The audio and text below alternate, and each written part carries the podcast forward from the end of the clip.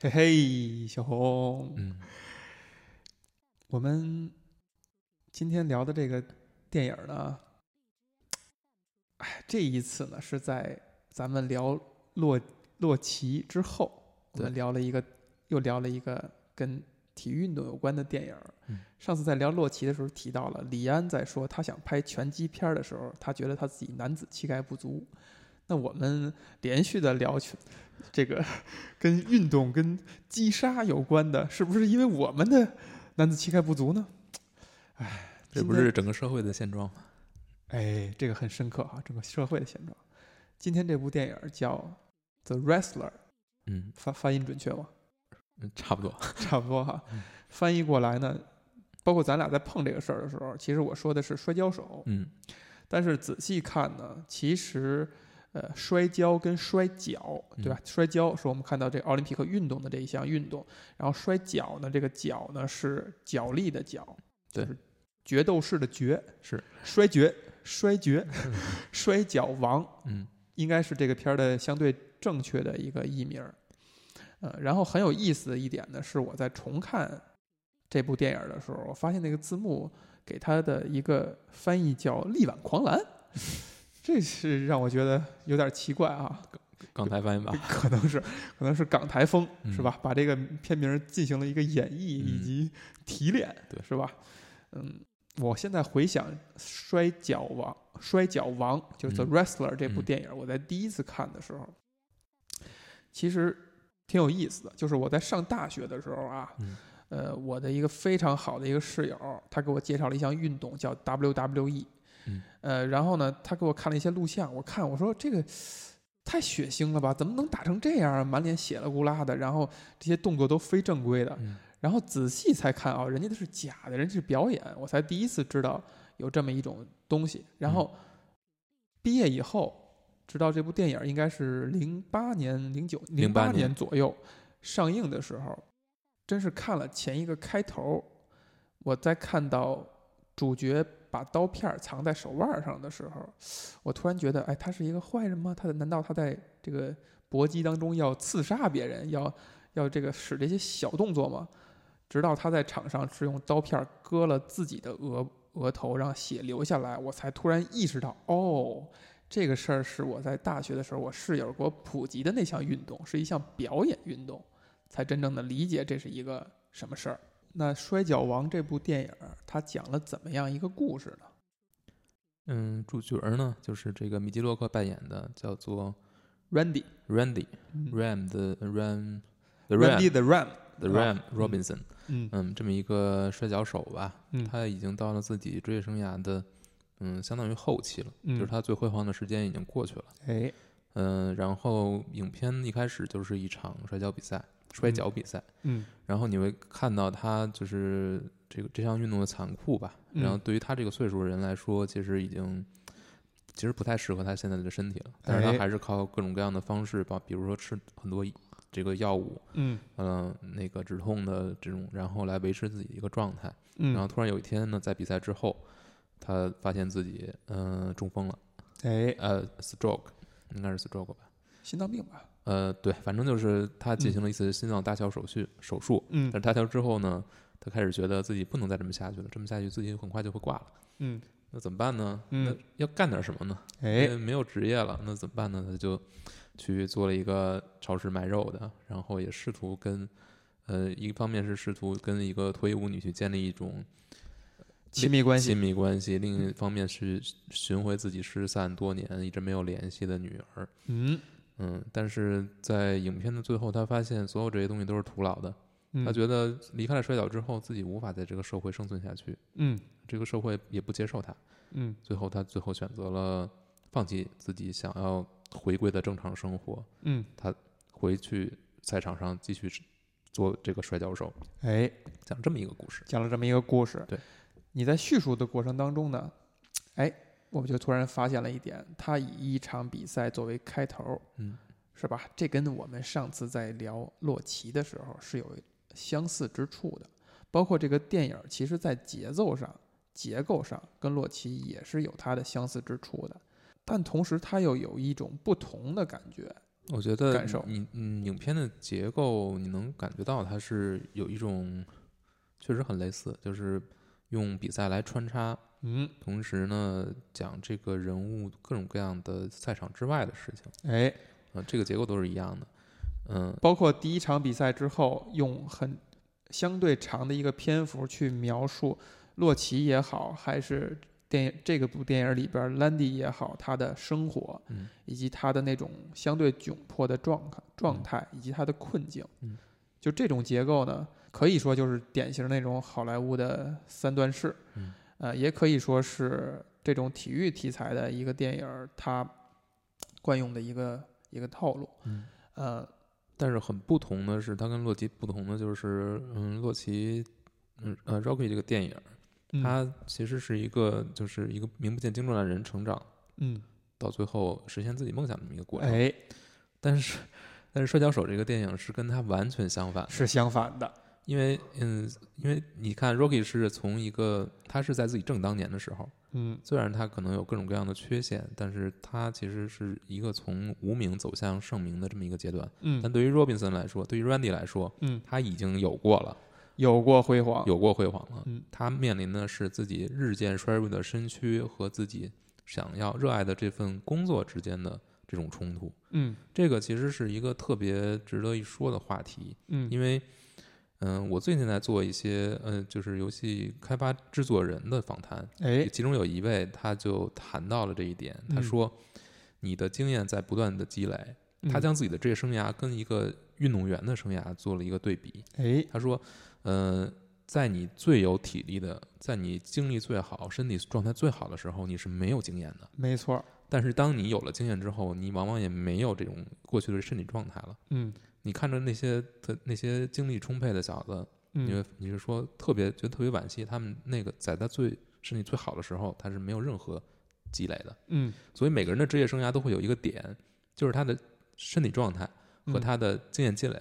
交叉在一点，都是相对来说比较高的时候。嗯如果他在这个时候他能够完成自己这辈子最最好的东西、最好的著作，或者是说完成自己最伟大的这个职产业出，职业产出，嗯，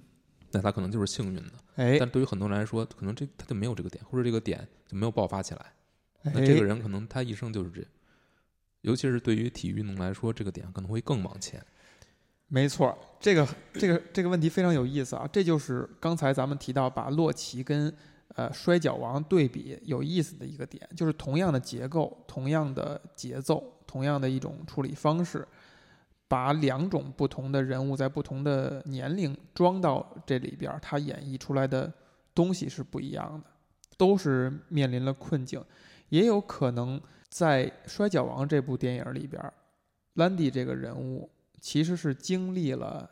刚才你所说的那个点，就是在身体以及各种经验都巅峰的时候，他创造了属于他的时代。但是呢，首先摔跤这个运动哈、在电影里边展现的，它以表演为主，他对身体的要求是为辅，就是你可以看到兰迪在跟他的对手在赛前准备的时候啊，这个很有意思。就是如果你不知道这项运动，你觉得，诶，这两个人为什么还在聊天？怎么打？怎么打？难道他们是在做假做这个假比赛吗？在做局吗？但是你发现这项运动就是这样的，他的身体状态、他的这个肌肉程度啊、浑身这个皮肤啊，跟他对手比是差一截的。但是他在经验上觉得应该怎么演，我们应该进行几几个三翻四抖的去对调动观众情绪，是非常有充沛的经验的，并且导致这个效果非常好。就是他是展现了这一面，也就是说，这项运动其实是更看重经验的。对，这个其实就是讲述一个故事的经验，如何把现场这种表演，哎，呃，把它调动节奏，调动一个节奏，有这样一个节奏让，嗯现场观众跟着你走，去嗯产生对里面的这种，就是现场参加比赛对阵的两个选手之间产生这种同理心，嗯就是你你会愿意为他们去，有 root for them，嗯，嗯，有这么有这么一点，就是你愿意为他们摇旗呐喊，你们有代入感，这个哎东西就是必须要靠一定的演出才可能完成。我觉得摔跤是一个，呃，就是你要讨论摔跤的话，嗯呃，我在这个片子里面，我们可以看到，他是嗯对摔跤这个比赛幕后的这一部分是直言不讳的，嗯，他不像其呃，就是他嗯、他没有神秘感，他没有神秘感，他嗯不藏着掖着，他就是展现出这些在平常你看不到的东西，嗯但是他展现出这东西是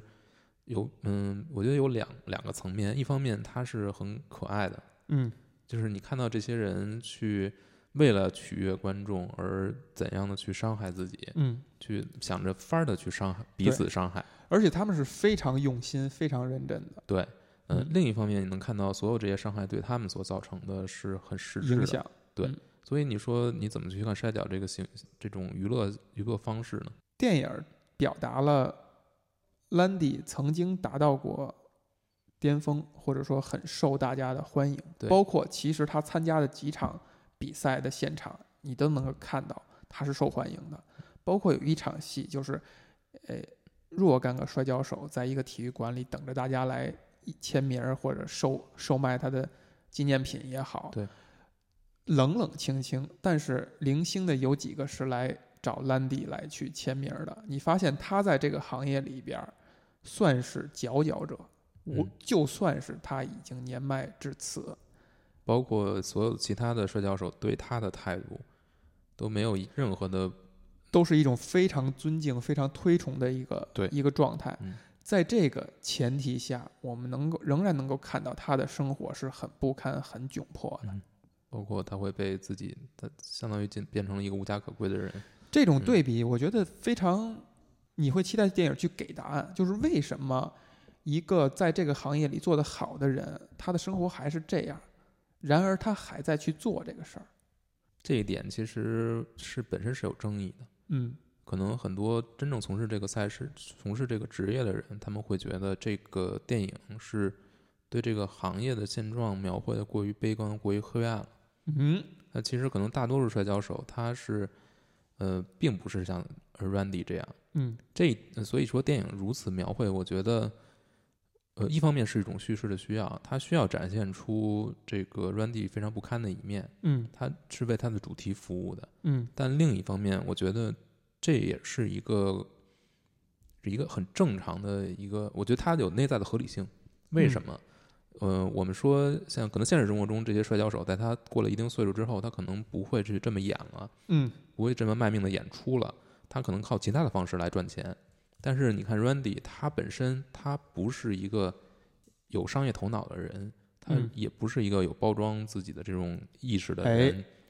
虽然他就是，但是他很享受这项运动，他是真正热爱这项运动，他热爱演出本身。哎，所以你看，也许他落到这个下场，和他自己的这对摔跤真正的热爱是有关的。哎，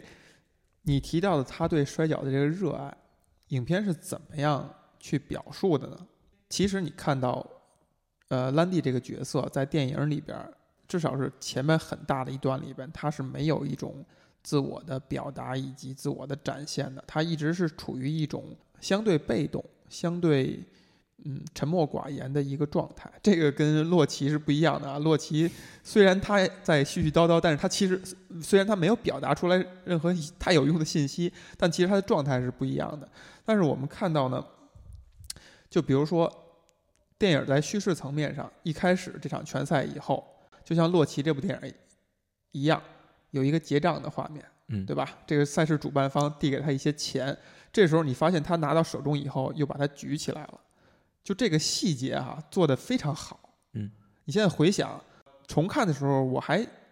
我还疑疑惑了一下，是说他要找回给他钱吗？但其实不是，他就通过举起这钱的动作就表达就这么少，就这就是所有的。嗯，没有说话，他只是用这么一个动作去表达了一下，你就发现，呃，他其实想阐述的意思跟洛奇是一样的，就是打了这么是费劲巴拉的打了这么一场比赛以后，只有这么简单的几十块钱，呃，一一点点钱，就拿一手能能够撵出来的这个钱，然后后边又用情节来带出来，他用这个钱。他去脱衣舞俱乐部，给他相对动心和心仪的这个呃脱衣舞娘就很很干脆的就直接把钱给人家，然后还让人家不用找了，对吧？我们通过数字可以发现，人家管他要是六十还是八十，他给如果说不用找他呢，一定是一百吧。所以其实还是就是很出手还是很大方的。然后再有有情节交代到他去买药，这个卖药的这个小贩给他算这瓶儿多少钱，这瓶儿多少钱，最后算起来几百刀，你先付多少，怎样怎样。洛这个兰迪也没有对此表示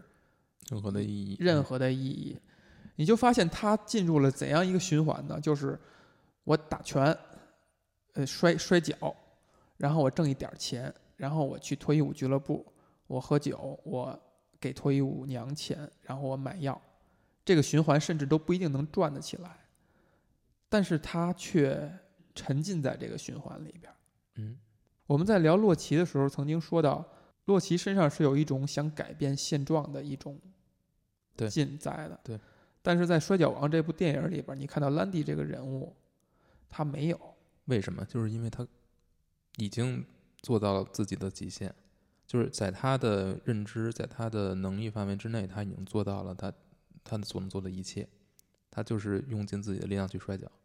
嗯，但是他没有做到，他没有机会去用自己的，就是他没有开发出摔跤之后的东西，他也没有兴趣去开发。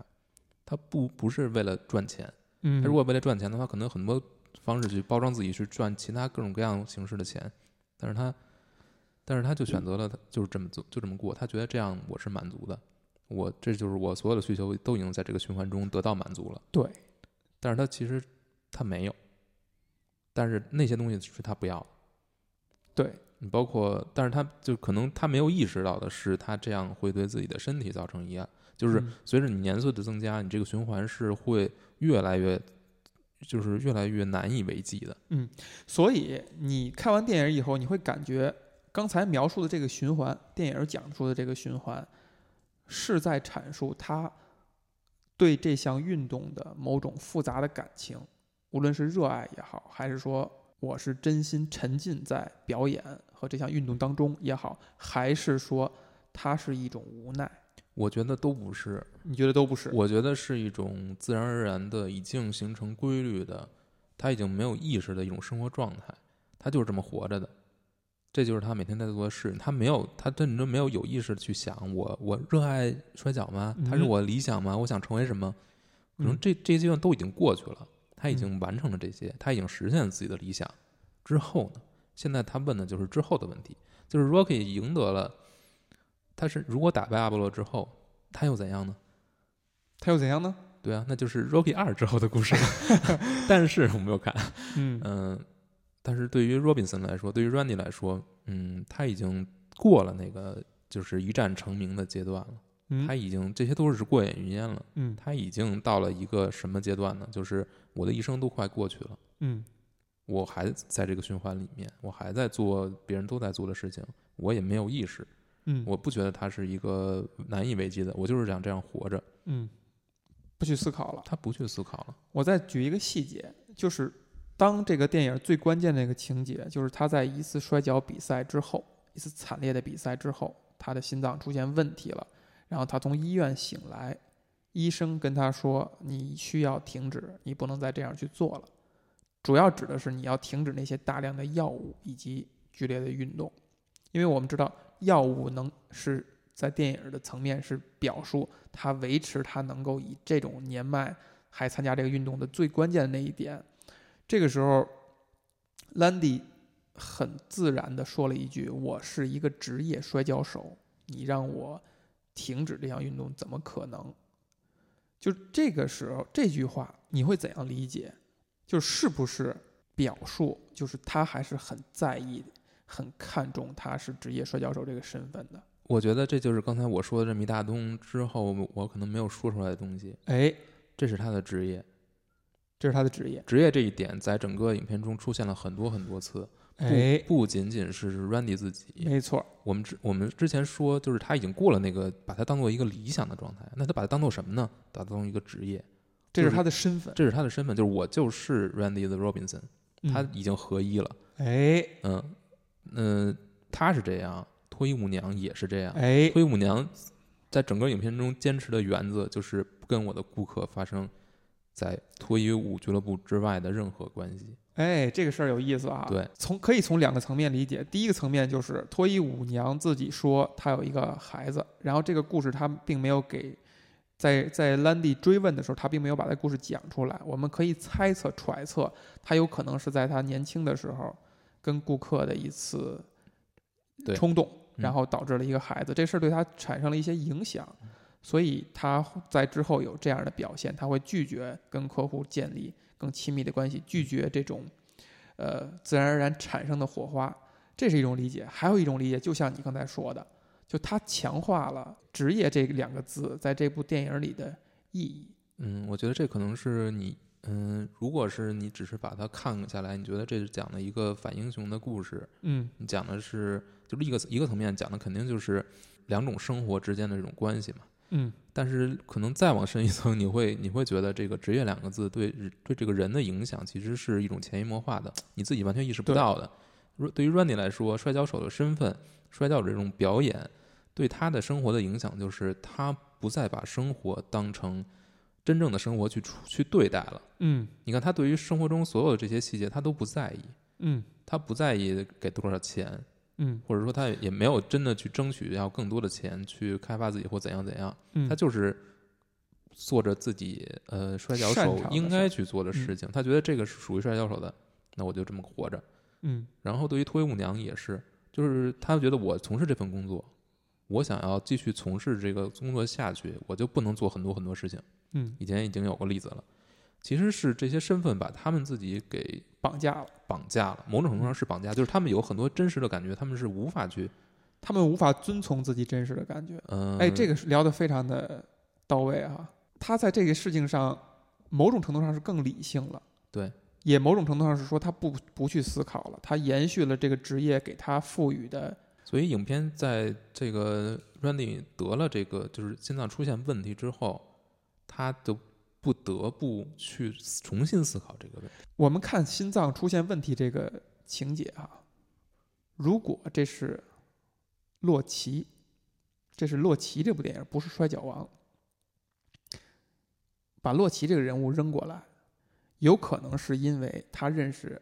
Adrian 以后，他有动力想更好的改变自己生活，他发现他已经是一个年迈的人了，那我可以尝试一下其他的职业、其他的行业。是不是可以让生活过得更顺从一些？而在《摔跤王》这部电影里边儿，恰恰不是用这样的事儿推动的，但是他是有这种机会的。比如说，他跟脱衣舞娘的这个、这个、这种牵绊，如果导演或者编剧写的是说他因为跟脱衣舞娘的感情升温了，他重新思考了，我应该更爱惜自己的身体，更注重注重生活，嗯去创造一个家庭生活的话，他仍然也可以做到，我不打拳了，我我去找份工作，嗯，他本来就不打拳，呃，我我不摔跤了，我去找份工作嗯。但是，并没有用这个情节点去推动，反而是用心脏。就这两个事儿的对比，就一下就把这个人的个性也好，还有他的思维方式也好，给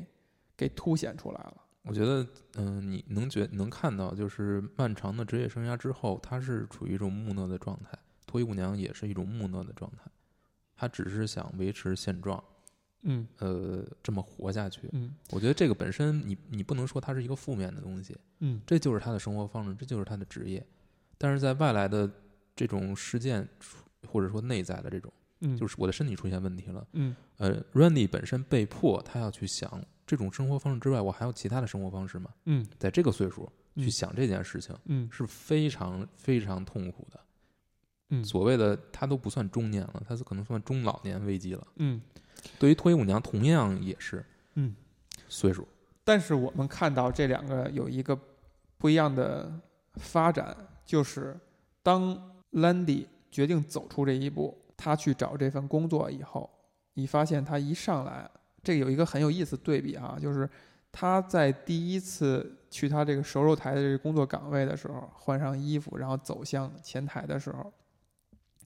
也是拍了一个追身的一个只拍他后背的一个镜头，跟开篇。拳赛以后以及结尾，嗯，以及结尾这种只拍他后背的一个背影，然后跟着镜头跟着他一起走是一样的，并且在他出到这个超市熟肉台之前撩帘子的时候，我们看到音效里边播的是观众的欢呼声，大喊 “Ram Ram”，去喊他的这个外号，喊他的名字，然后一掀帘子，这些声音烟消云散。然后我们看到他的情节发展是说，他在第一次工作岗位上，他是很顺手的，立刻就进入了适表应演了表演状态，适应了这份工作嗯，并且很乐在其中嗯。有像你说的，有表演状态，跟顾客之间， 甚至他有一种主动的去他是在把调侃别人。之前做摔跤手时积累的所有这些跟观众互动的这种，还有自己的表演的这种这种经技验，能经验，全都搬到了这里面。而且是合适的，相对来讲是合适的。就是我觉得这种合适，不是说在这个工作状态下能不能给客户带来更高的满意度啊，而是说让他更能接受这个事儿，让他的嗯对状态调整得更好。对，所以电影可能想表达的是说，这个人如果他去从事其他职业的话，他也是可以的，他也是可以胜任的，他嗯甚至可以做得好的。看到这儿的时候，我会想，就如果不是因为心脏，或者说如果在十多年前、二十年前，他就已经脱离了摔跤手这个职不再业去做摔跤手了的话，他可能真的能过一份好的工作、好的生活吗？我觉得你能看到他本身是有一种无奈的。你像比如说他对自己的生活方式吧，呃，你看他之所以没有赶上跟他女儿的这个约会，嗯是因为他之前积累的这些生活方式，嗯就是导致他会会去吸毒，会去嫖娼等等等所有这些做所有这些事情。嗯然后，但这个东西是他可能没下意识的，他没有没有办法去改变的一种生活习惯。嗯我觉得这个包括他去脱衣舞俱乐部等等所有这些生活习惯，嗯嗯、我觉得这个是也是摔跤摔跤手这个工作带给他的，因为他在经历了这种工作之后，经历一场比赛之后，他需要去他需要各种发泄一下他，需要用释放很极端的方式去释放。嗯这个绝对不是说你回家躺一下就完了的，嗯就你要把累积的这些加诸你身上，你你的肉体上的、你的身心上的所有这些伤害，你要用另一种方式去把它释放出去。这个这个，所以说这个职业本身就是它存在是的合理性，是你你要去思考的，就是它这么彼此的互相伤害，给别人取乐，去嗯允许他对一个这个赛事赛就是参加比赛的选手本身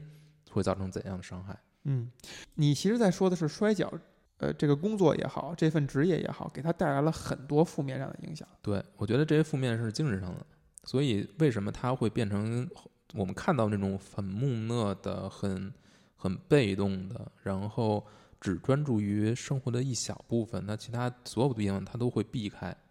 逃避跟他开，逃逃避他没有关系。嗯我觉得这是有相关，他在就是影片是在展示这个相关性的，嗯就这个职业对人的影响。嗯，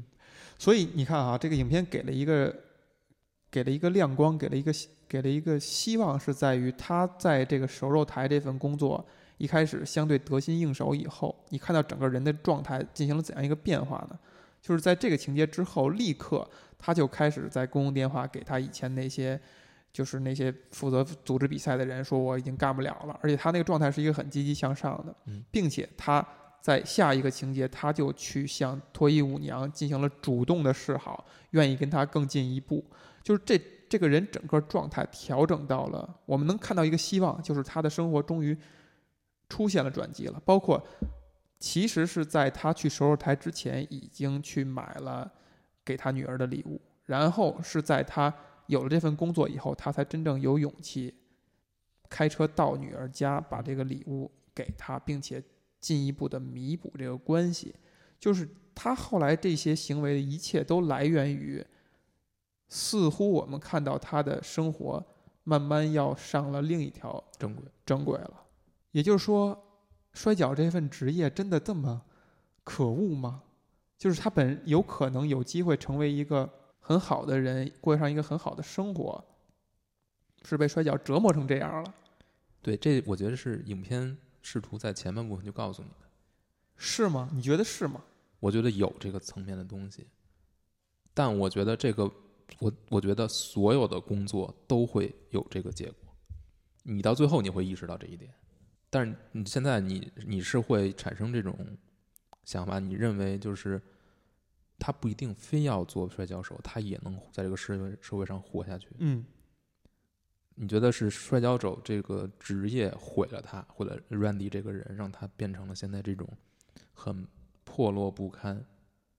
就是你会觉得是摔跤这个这个这个活这个这个比赛这种娱乐形式是有原罪的？嗯你觉得他就是会把一个人毁掉？嗯，但是你可能看到最后，你会觉得不是这样。哎，我觉得这就是这个电影它三番四抖，它之所以到位的地方，就是它确实展现出来了一些，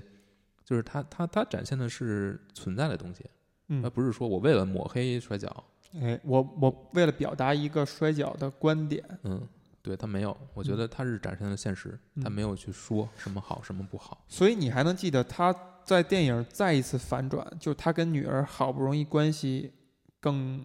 会缓和了，嗯然后他又通过自己的这个没有赴约、没有及时赴约，而又让这个关系更加恶化了。这个反转这个点在哪儿嘛？他又怎样又变回了他以前的那个状态？这个契机是他跟脱衣舞娘之间的关系，对出现了，嗯，并没有像他预想那样去发展，对。那为什么呢？为什么脱衣舞娘不愿意做改变呢？嗯因为对于脱衣舞娘来说，她没有像 Randy 那样的动机。Randy 是遭遇了这种心脏的在无法运转，嗯短时间内无法运转这么一个情况，才促成他不得不改变。嗯，但脱衣舞娘来说，她没有这种东西。哎，但是我们能看到一个很有意思的细节哈，就是在兰迪在酒吧里边向脱衣舞娘示好，脱衣舞娘刚开始是有点那种还是很客套，还是很例行公事一样的，先安慰你，然后啊你应该去见你的女儿，并且推荐了一家店，然后在罗呃在那个兰 兰迪想进一步的时候，脱衣舞娘就礼貌性的离开。之前有一个镜头是交代他几次跟客人说你要不要让我跳一曲啊，客人都把他轰走了。就是我们能够看到他表达的意思是说，呃风韵不在，就是他的客源没有那么多了。然后他从呃兰迪这儿离开以后，注目了一下舞台上可能比他更年轻的那个肉体，以后他又一次走回到兰迪身边，表达说我可以跟你一起去买这个衣服。哎，你会怎样去理解他这种在一个情节里边的这种转变？他会意识到 Randy 所面临的东西，他迟早也会面也会面对。他在此刻他意识到了，我觉得他意识到了，嗯他只不过在后面他是没有勇气去继续，可能想到了之前的各种各样的结果。你想他为什么会愿意做这些事情？仅仅是因为 Randy 得了一个心脏，就得过心脏病，然后他现在变成了一个弱者吗？仅仅是这样吗？我觉得这个是可能是一个很好的借口。嗯但我觉得脱衣舞娘她自己是会有这，嗯、她潜意识里可能会意识到，就是她会意识到自己的工作也会像 Randy 一样，Randy 这个事情不过是一个自己的镜子。镜子，对让他真正的看到了自己未来的可能性。哎，为什么是脱衣舞娘这个角色？你想想，嗯，因为脱衣舞娘和也是靠青春饭。她是靠身体，嗯呃，摔跤手也是靠身体，嗯而且这两个都是像你说的是青春饭，嗯，而且他们都是一种娱乐行业。哎，而且它都是不被很多人视为正当的一种没错，行业，它是一种不愿提及、不耻的一种对职业。所以你再看整个电影的人物设置，Randy 是这样一个摔跤手，那嗯，脱衣舞娘这个就是不言自明，包括他的女孩儿，他他的女儿是一个同性恋，嗯，嗯嗯，就是暗示是一个同性恋。对，暗示是一个同性恋，嗯三个比较主要的人物吧，嗯你再看他们之间的关系，嗯即使是在这些非常，你你每个人都是一个少数派，嗯每个人都是社会的边缘人，嗯，他们彼此之间的关系依然是非常的对扭立、扭非常曲的的扭曲，这就让你觉得，嗯，让你觉得特别的绝望，特别的绝望。特别的绝望，嗯在刚才那个情节里边儿，呃呃，兰迪跟脱衣舞娘，一说舞娘这个词，老容易想到火纹里边的职业哈、啊跟舞娘之间有一个互相之间有一个拉锯，嗯，这个拉锯甚至延续到了后边儿，这也是我觉得影影片有点儿有点儿太戏剧化、太嗯太浅的一个地方，就是脱衣舞娘在最后她选择了辞职，呃，就或者说就不管这工作怎么样了，选择驱车去找呃兰迪，甚至又追到了他的比赛的场地。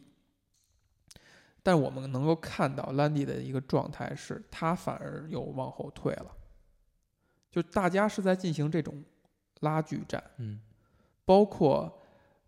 我们看到兰迪跟他女儿，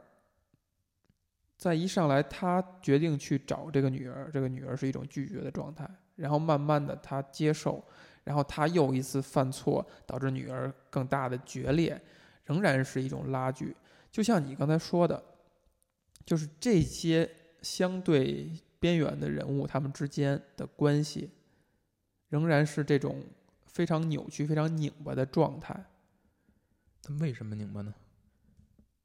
对，就是为什么？我觉得真正让他们拧巴的不是你，你看一眼 Randy 为什么跟脱衣舞娘之间会有这种拉锯，嗯是因为每个人心里想的东西、想要的东西是不一样的。我觉得 Randy，你说他们都想要一个健康生活的家吗？嗯他们为什么为什么会产生这种冲突啊？就是 Randy 想要回到一个正常的生活，对吧？嗯，但脱衣舞娘不想，哎，她觉得我们可能不可能变成那样的人。嗯但是当嗯嗯脱衣舞娘想要想要接受这个提议的时候，Randy 意识已到经放弃了。自己不能成为这样的人，嗯那成为这样成为所谓的健康家，所谓的正常的家庭。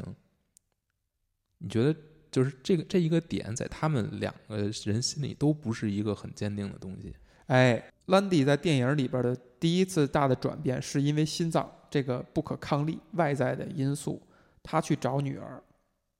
在之前，他根本连想都想不到这个人，也导致他对脱衣舞娘产产生了进一步的行动。这两个点，你站在对面的角色去看的话，他会觉得你动机不纯。对他女儿点出来了，你找我是因为你想让我 take 养 care 你 of you，嗯，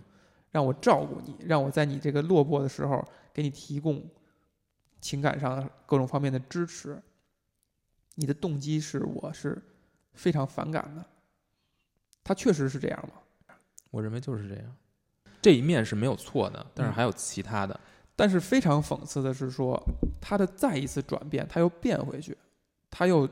放任自己的生活，以及他又变成一个，又变回一个拿生命去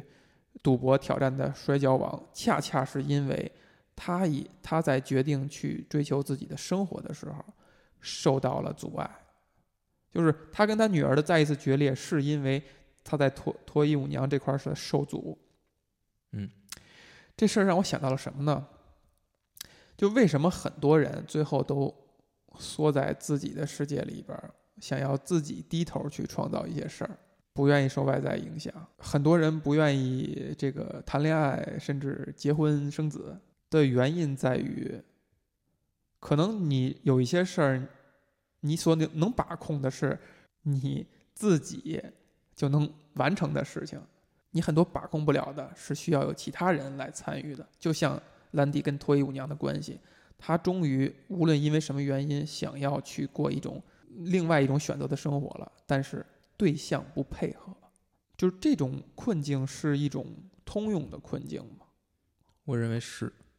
他就点，我觉得他点出什么呢？那所有人都会面临的。所有人都会面临。而且你看他们，就是他们所想象这种生活，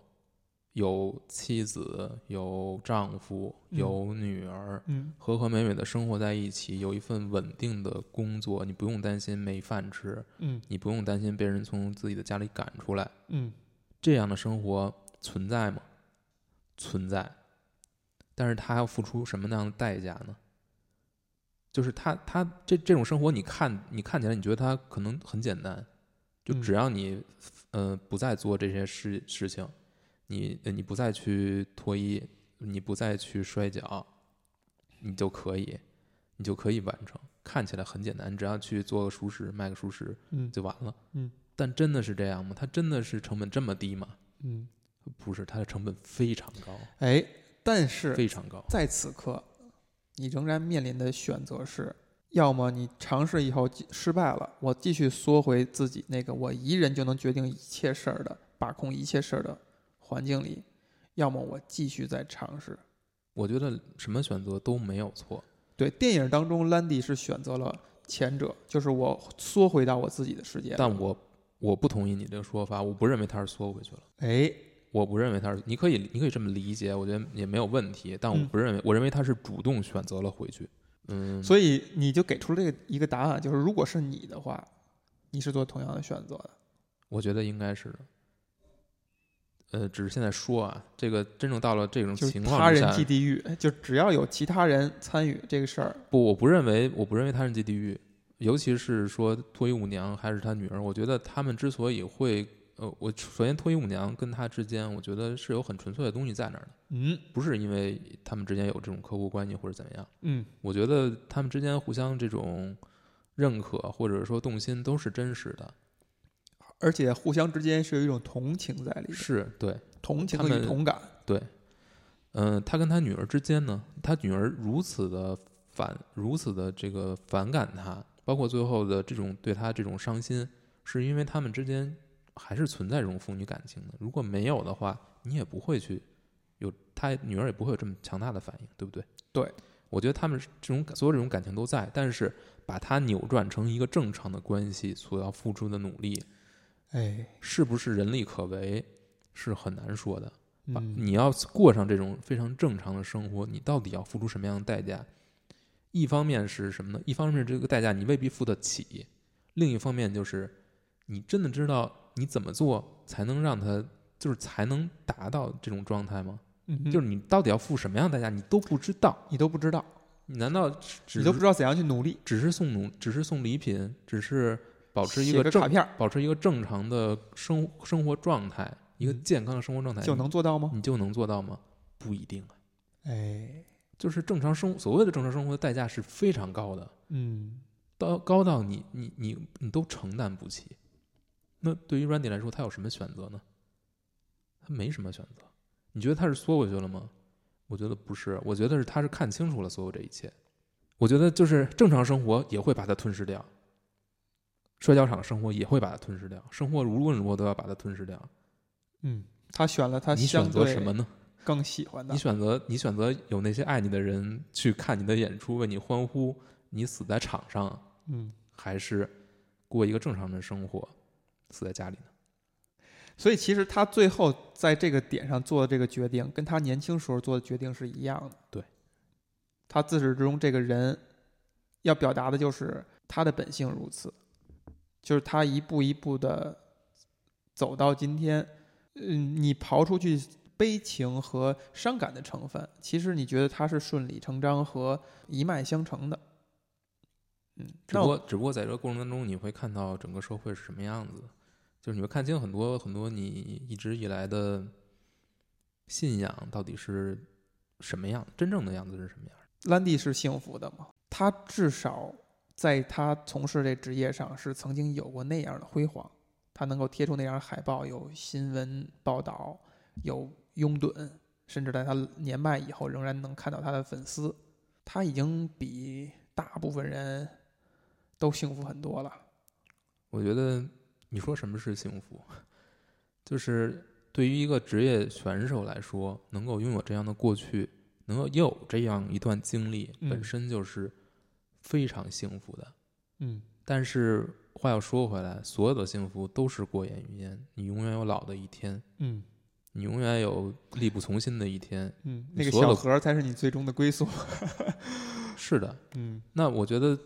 我觉得 Randy 最后就是想明白了，嗯，就是我最后的结果都是一样的。我觉得你会想要他这样的人生吗？我觉得，我觉得没有幸福的人生，也没有不幸的人生。嗯，就是我们最终都要离开这个世界，嗯对吧？这个是你无从选择的，每个人都要面临这个痛苦。如果你说你完全不在乎这个，我觉得你就是在撒谎。我觉得没有人不在乎，但是当死亡到了你来到到你身边的时候，你是怎么样去接受的？你是想要再多活一秒，多活一秒，嗯你是这种状态，还是说我想做的事情都已经做完了，我可以走了。你觉得呢？我觉得，如果是一个幸福的人，一定是后者。如果人到了，当然电影当中兰迪还没有老到那个岁数啊。如果他不摔跤的话，他仍然是一个健康的，甚至在同龄人当中，嗯，会更体魄会更好的一个状态。但真的，如果人已经老到了一个生活质量不能保障的一个岁数呢，他应该怎样去做选择？他是说像你说的，再多活一秒，苟延残喘一下，啊这个词儿太重了啊。就是说我在我只要能多活一秒，多看这花花世界就可以，还是说我希望结束这个质量不高的生活？我觉得你从 Randy 身上也能看出来，嗯，如果他不去回到摔跤赛场，他能够拥有的生活是什么样的呢？他会去做，去打一份工，他可能在这个过程当中要忍受很多他不愿意忍受的东西，嗯，很多包括这么一个上司，包括所有这些顾客，嗯这些没，a 有 little more, 没有 little less，没有没任没有任何意义的事情，嗯他就要面对这个社会的所有的不堪的东西。嗯同时呢，他他可能会拥有一部分家庭的生活，但是维持这个家庭生活的代价是什么呢？就所有这些东西，你说你觉得就是那你觉得在整个事情当中，嗯或者说在整个这个人生当中，兰迪做错了什么吗？我觉得没有对错，他就是这样一个人，他就这样活着，他只不过想改变一下自己，但是他发现他没法改改变自己，他就是这样的人。那什么东西错了吗？就是为什么我们看到的是一个不美好的景象？是说摔跤手这个职业错了，脱衣舞娘这个职业错了，还是说这些人做错了？我觉得没有错，没有错因，为人生本来就是这样的，就是它就是不美好的，但是它也有美好的部分。嗯，你不可能，你就是幻想中的那种什么都美好的生活是不不存在的。存在的。对嗯，，但是这个是所有人都在告诉我们的。你嗯努力，你就会拥有这样的生活，哎，这种生活存在。即使你非常有钱，即使你无比有钱，你你仍然有自己的烦恼。你依然有自己的烦恼，你永远有，永远会有这样的烦恼，只是你烦恼的东西不一样而已。嗯，好，我们再回过头看，兰迪得知自己有心脏病的时候，他选择去联系他的女儿，为什么？你觉得他出于怎样一种动机？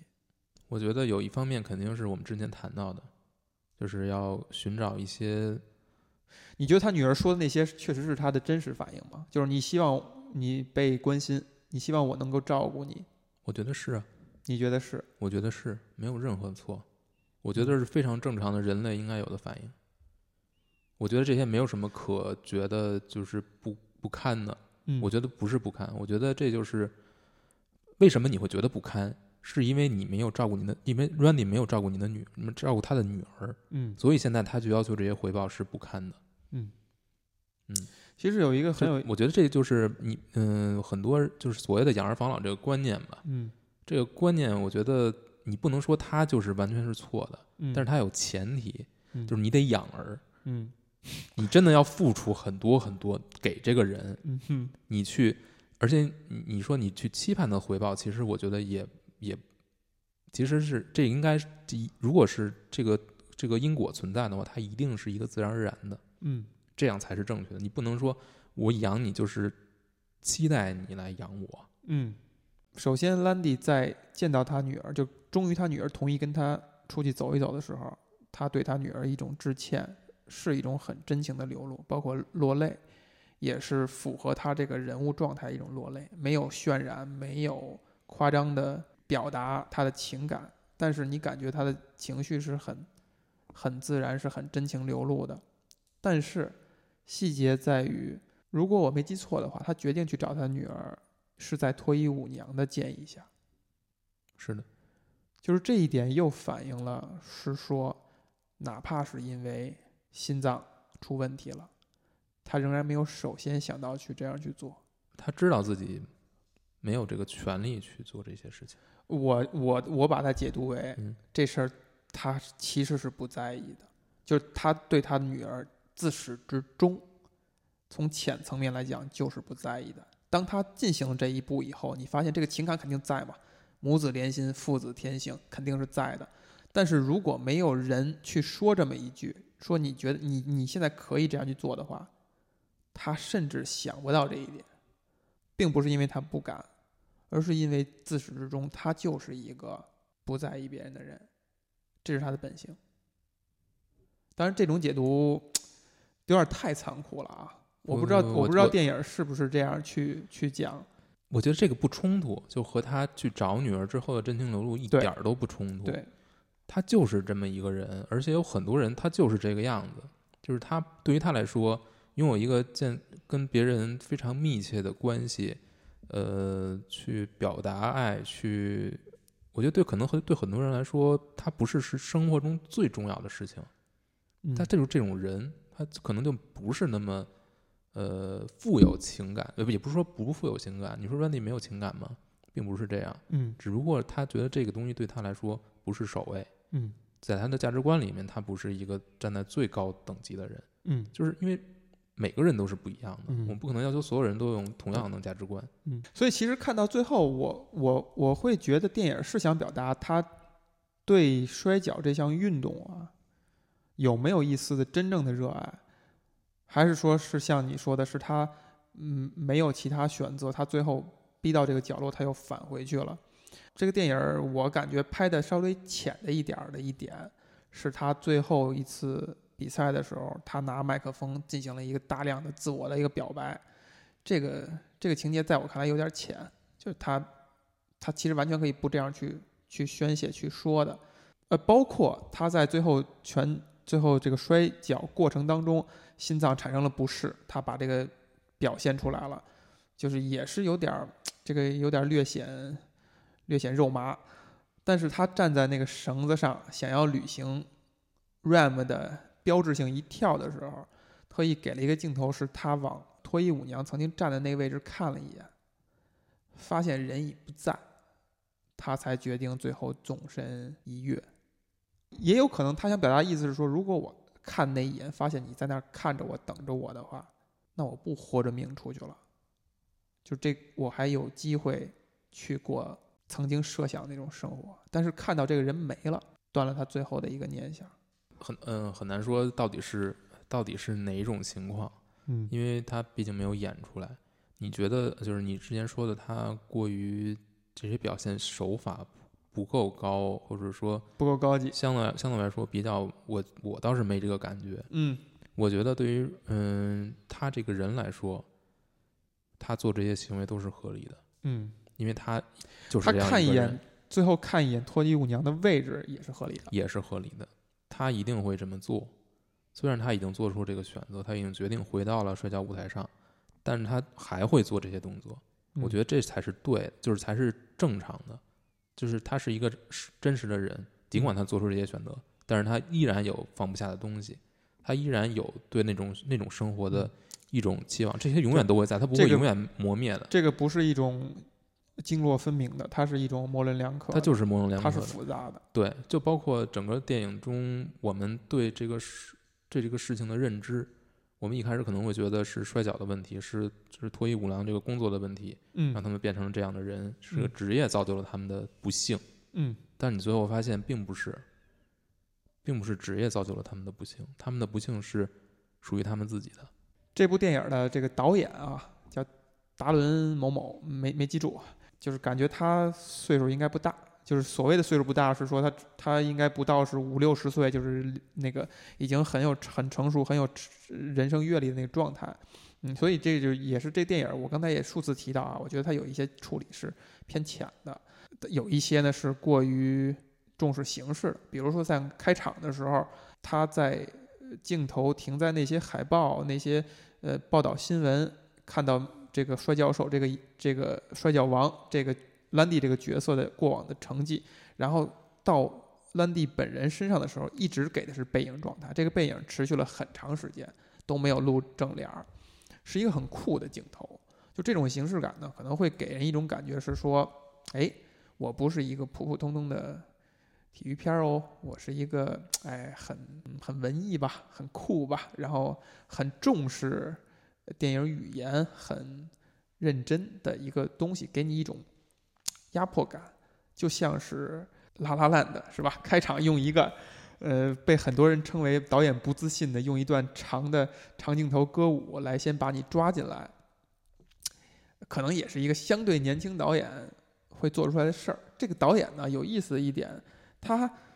真的导了好几部，呃，被奥斯卡青睐，呃，很最少也是个提名的这样的电影儿。比如说，像之后他也导演了《黑天鹅》，娜塔莉波特曼丰厚之作啊。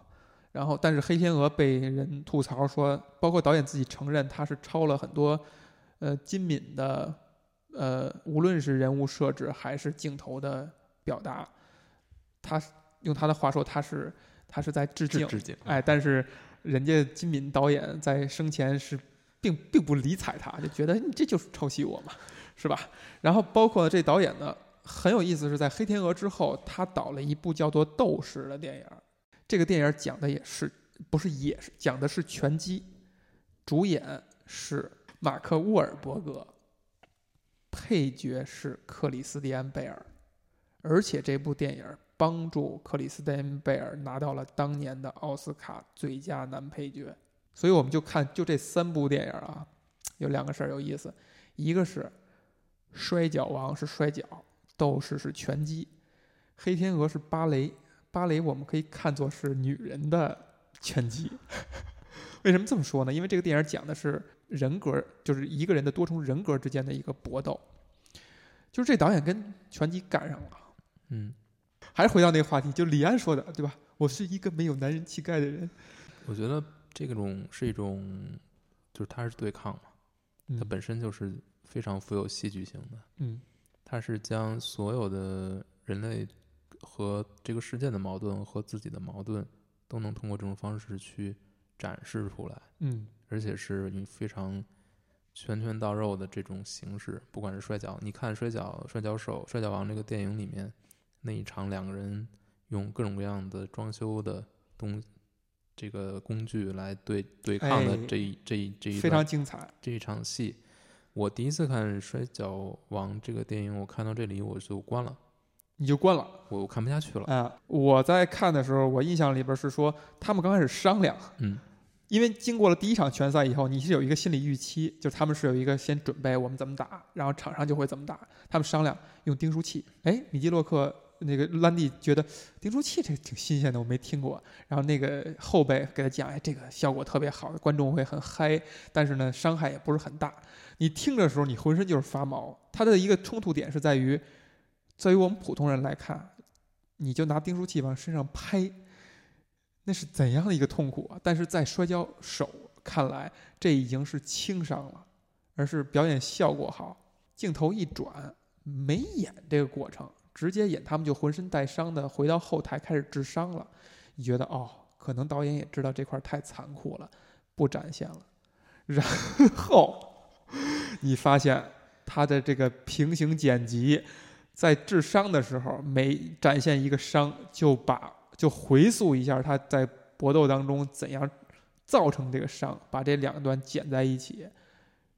从电影层面是非常精彩的，在另一个层面来讲，也是太血腥了，对吧？这是不是也能体现咱们男子气概不足？是不是很多人，就包括其实我父一辈儿啊，我我的我爸爸跟我叔叔，嗯，我很小的时候，我记得他们在每周日是定期的收看拳击比赛的，嗯，就是是有这个习惯的。就是你觉得你看他你是享受，包括摔跤这项运动啊，包括这回我在回看的时候，呃，我正好是回家探望父母，然后我妈看到我在看电影的时候，我就给她讲这是一什么东西，我妈说：“哎，你看他干嘛？这这这后恐怖的，这个后恶心的。”哎，你会怎么看这项运动？它为什么会让人愿意看，让人让人嗨？你嗨这个吗？是很本能的一种东西啊、你嗨吗？对，虽然本能，但是但是是你你就你是关掉了电电，但是不同影片人不同的人看的东西是不一样的。我说拳，如果说拳击的话，有的人看的是技巧，嗯有的人看到的是这种对战的这种这种精神，嗯就是嗯就是就是决战决斗到死这种精神。他觉得这种精神可能在现实中任何地方你都看不到，嗯战争你也看不到嘛。但是大部分人都在看流血，嗯，我在欢呼流血。你对你怎样一拳把他击倒？你看那些现场看拳击的人在喊的那些，就是逮着他打，什么嗯照死打，什么什么这这种对我，我觉得是一个非常，我觉得这本是人能这是人类非常本能的一部分。就是你说它野蛮吗？它是非常野蛮，但我们每个人身体里都有。嗯就像你为什么你会看愿意看暴力电影一样，嗯，电影中的暴力镜头你会愿意看，哎，枪战会愿意看，流血爆头你会愿意看。所以这就回到刚才咱们有一个问题没有给明确答案啊，那就是拳摔跤手这项运动错了，我觉得它没有错啊呀，就像脱衣舞娘一样的，你会赤裸裸的第一，摔跤手解决了血腥，嗯人对人类嗜血的这个本能，脱衣舞娘解决的是人类在性上的这个本能，嗯，你觉得你觉得它有有错吗？可能错了吧，打引号了吧，我觉得我觉得它没有任何错，嗯我觉得它就是我们的一部分，就是我们的社会，就是我们自己嗯。的写照嘛。嗯，这块儿我想争论一句的是说，我们之所以从树上跳下来，穿上衣服，决定直立行走，并且见面行礼、鞠躬、说谢谢、说对不起，都是在把我们本身本性、动物性那一面遮蔽起来、掩盖起来，用一种温和的方式去跟同类相处。这是人类之所以发展到现在的它的一个进程的一个方向。刚才说的那两种职业是退回来去解决你动物本能部分的那部分需求。嗯嗯，所以这块儿我们可以扔到这儿，就是不去做一个不去做一结个论评判，嗯它就是一个现现在的一个现状。嗯嗯然后刚才说到这个导演另外一个有意思的事儿了，就是他这几部电影儿，电影儿没有被提名甚至拿奖，就是电影的提名的状况和拿奖状况，不如他让这几位成就了这几位主演。嗯《摔跤王》这部电影里边儿，两大演员就是米基洛克和这个女配角脱衣舞娘。我老忘了人家名字啊，但其实我特别喜欢这个女演员，叫叫玛丽莎·托梅。嗯这俩人在名字当年挺适合演这个角色的，脱媒。这两位演员在当年的奥斯卡分别提名了最佳男主角和最佳女配角，当然最后是没有拿奖啊。我们看到《摔跤王》这部电影，其实在电影层面上是没有在奥斯卡提名，但是两大表演都是提名了。特别有意思的是说，这个玛丽莎·托梅，刚才我说了啊，我特别喜欢这个演员，但其实是她的后期，就是嗯有这么一个问题，就是，呃，谁跟瑞恩·高斯林是很有缘分的演员呢？演了三部电影呢，啊，这么多，难道你不会抢着回答那个石头姐吗？那难道不是石头姐哎吗？是石头姐，但同时也是玛丽莎·托梅，嗯就是呃，她 算是一个，但但人家跟石头姐那个状态不一样，她这差着辈儿呢，跟嗯高司令。呃，她跟高司令共同演的有《总统杀局》，然后呃，《Crazy Stupid Love》就是《封建爱》，翻译过来《封建爱》，然后还有《大空头》啊，《大空头》是前两年的一个电影儿。我印象里边儿是在《总统杀局》里边儿，他们俩是直接对手戏。那部电影儿你你应该没看过，但是非常精彩，而且玛丽莎·托梅这个演的这个角色也很精彩。感觉《摔跤王》是他的一个小的分水岭，就是在《摔跤王》之前，他是可以，他还是一个可以演傻白甜是吧？呃，不是，可以，他他是一个呃稍微上了点儿年纪的花旦，就嗯他还能是一个电影女主角的的那个戏份的人，就嗯承担所有男性观众的这个性幻幻性想、幻各想种幻嗯想、嗯各种投射的人，在《摔跤王》之后慢慢接的这些角色就变成了相对高了一辈儿的演员了，就变成了戏里边儿是呃成熟女人配角这样一个角色。之所以喜欢她，我觉得她身上有一种特别独特的一种魅力，就是非常有女人味儿。嗯，我觉得比较在这部电影里面印象最深的，其实是他白天的状态和夜晚的状态之间的这对种比差异。嗯我觉得就是你会觉得完全是不同的两个人了，嗯，就是不就是职业对一个人的影响，就会把他扭曲成另外一个样子。哦，嗯你看他，包括你看台上的米基洛克和现实中的米基洛克，嗯他们也是有一种状态上的特别明显的 Landy 差异，Randy 和和嗯和 Robinson 这种、嗯这种差异，包括这个女嗯脱衣舞娘也是，在你甚至会觉得她没有做这些所有所有的化妆打扮之前，她要比晚上就是白天的她要比晚上她要美得多，嗯所以这是一个很、嗯很奇怪的一个一个现状，就是难道不是你你做所有这些打扮是为了让你更能唤起男人的这种欲望吗？但是其实我觉得这个是不是另从另一个角度证明咱们没有男子 气？也许啊，是吧？嗯就是很多人是觉得他夜晚那个状态更嗯更性感。嗯，你觉得他呃你是一个很有女人味儿的代表吗？嗯，你这个这个这个问题实在是太难回答了。就是你的感受吗？就什么叫女人味儿呢？就是你的感受，你觉得什么是女人味儿，什么就是女人味儿吗？看来这个问题对你有点难、啊。有点难。影片主演米基洛克，嗯，我能查的资料，我基本上都读了。哎，嗯我比较觉得比较有意思，就是他这个几次打拳的经历。嗯小时候是一个打拳的人，后来呢去去拍了一些戏，非常成功。嗯，然后自己可能跟好莱坞就是有种八字不合的感觉吧。他是有一种非，他是非常有个性的一个人，而且，嗯，呃很多信息能够看到他是不善于跟人嗯，相处，而且他也不在乎这个事儿。对他呃他本身是不是很看得起当演员这个行为这哎个职业的？他认为在赛场上跟人家见那个所拳谓拳见肉、所谓的男子气概，刀光是吧 剑影，才是一个真正称得上是职业的东东西。嗯甚至他对摔跤一开始有很多的这种看不上的，没错，而且包括这个剧本，他本身也不是因为这个剧本嗯好怎样打动他，他决定演这个角色，嗯而是因为说有一些人他愿意跟他们一起共事，嗯，所以他才最后就嗯选他了。看不上摔跤手这个职业，但是他拍完这个电影之后，嗯，他对摔跤手平添了一 一份尊敬，对，然嗯后而且他又成为了这个行业的一个代言人哎，一个代言人了，是嗯吧？我看到材料是刚开始制片方是想选尼古拉斯凯奇，是吧？尼古拉斯箱子，是吧？要演这个角色，就是从票房角度考虑。这这制片人是不是脑子进水了？ 现在尼古拉斯凯奇已经完全是票房毒药了，是但吧是？挺挺适合这个片子。那其实是适合的嗯，其实是适合的。然后是导演一再坚持，就是他在构思这个人物的时候，决定执行这个这个电影的时候，他脑子里边出现的就是米基洛克，而且是经过多次游说，才让这个电影这样去去旅行。你现在想象一下，如果凯奇演这个电影，跟米基洛克来演现在这个成片儿去对比，你会更喜欢哪个？你觉得米基洛克完成了他的任务？我觉得他绝对是他更适合这个电影。嗯因为他身上那种控制不住的自己的这种狂野，就是这种不受拘束的这种这啊种性格，嗯，这个我觉得凯奇是做不到的。哎，凯奇表演痕迹会很重。对，而且凯奇我觉得他本他就不适合这个角色，嗯，就是他可能他那个你刚才还说很适合。啊，我是 吗？我我我觉得凯奇身上，其实我最喜欢凯奇的片子是呃《逃离拉斯维加斯》那部，啊，我他适合我那种病病殃殃的，对。他啊不是一颓个废的他状态，不是一个战士。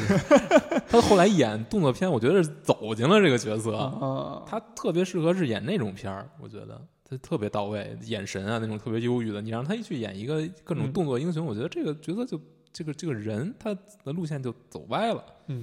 而且吧，挺有意思一点是说，这米基洛克虽然这个啊，有点像电影里边这种拉锯一样，你你找我我还推辞，但是其实他可能在回归演摔跤手、摔跤王之前，生活已经不是很，已经比较有点窘迫吧，就是可能正像是电影里边兰迪的那个状态。这届奥斯卡虽然他没有得奖，嗯、男主角得奖的是西恩潘，嗯，西恩潘也是老牌儿的演技大魔王了，在领奖的时候多次的感谢，就是多次的向米基洛克致意，而且说是，呃，嗯就是非常真的非常高兴你能够回来，能回到这个行业。我们看到了一个后来的景象是说，米基洛克就此之后确实演了一些电影，当然有名儿的大卖的相对少，可能。呃，相对熟被大家熟知的是商业片儿了，就是钢铁侠，好像是钢铁钢铁侠二，呃，然后还有就是《罪恶之城啊二》，《嗯，罪恶之城二》，但是其实《罪恶之城二》远远不如一的那个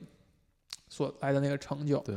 但是呢，被大家容易热炒的一个话题是拿到了米基洛克年轻时候照片儿，因为我们这一辈儿其实是很难在他的年代看到他的电影儿的。但是经过对比，你发现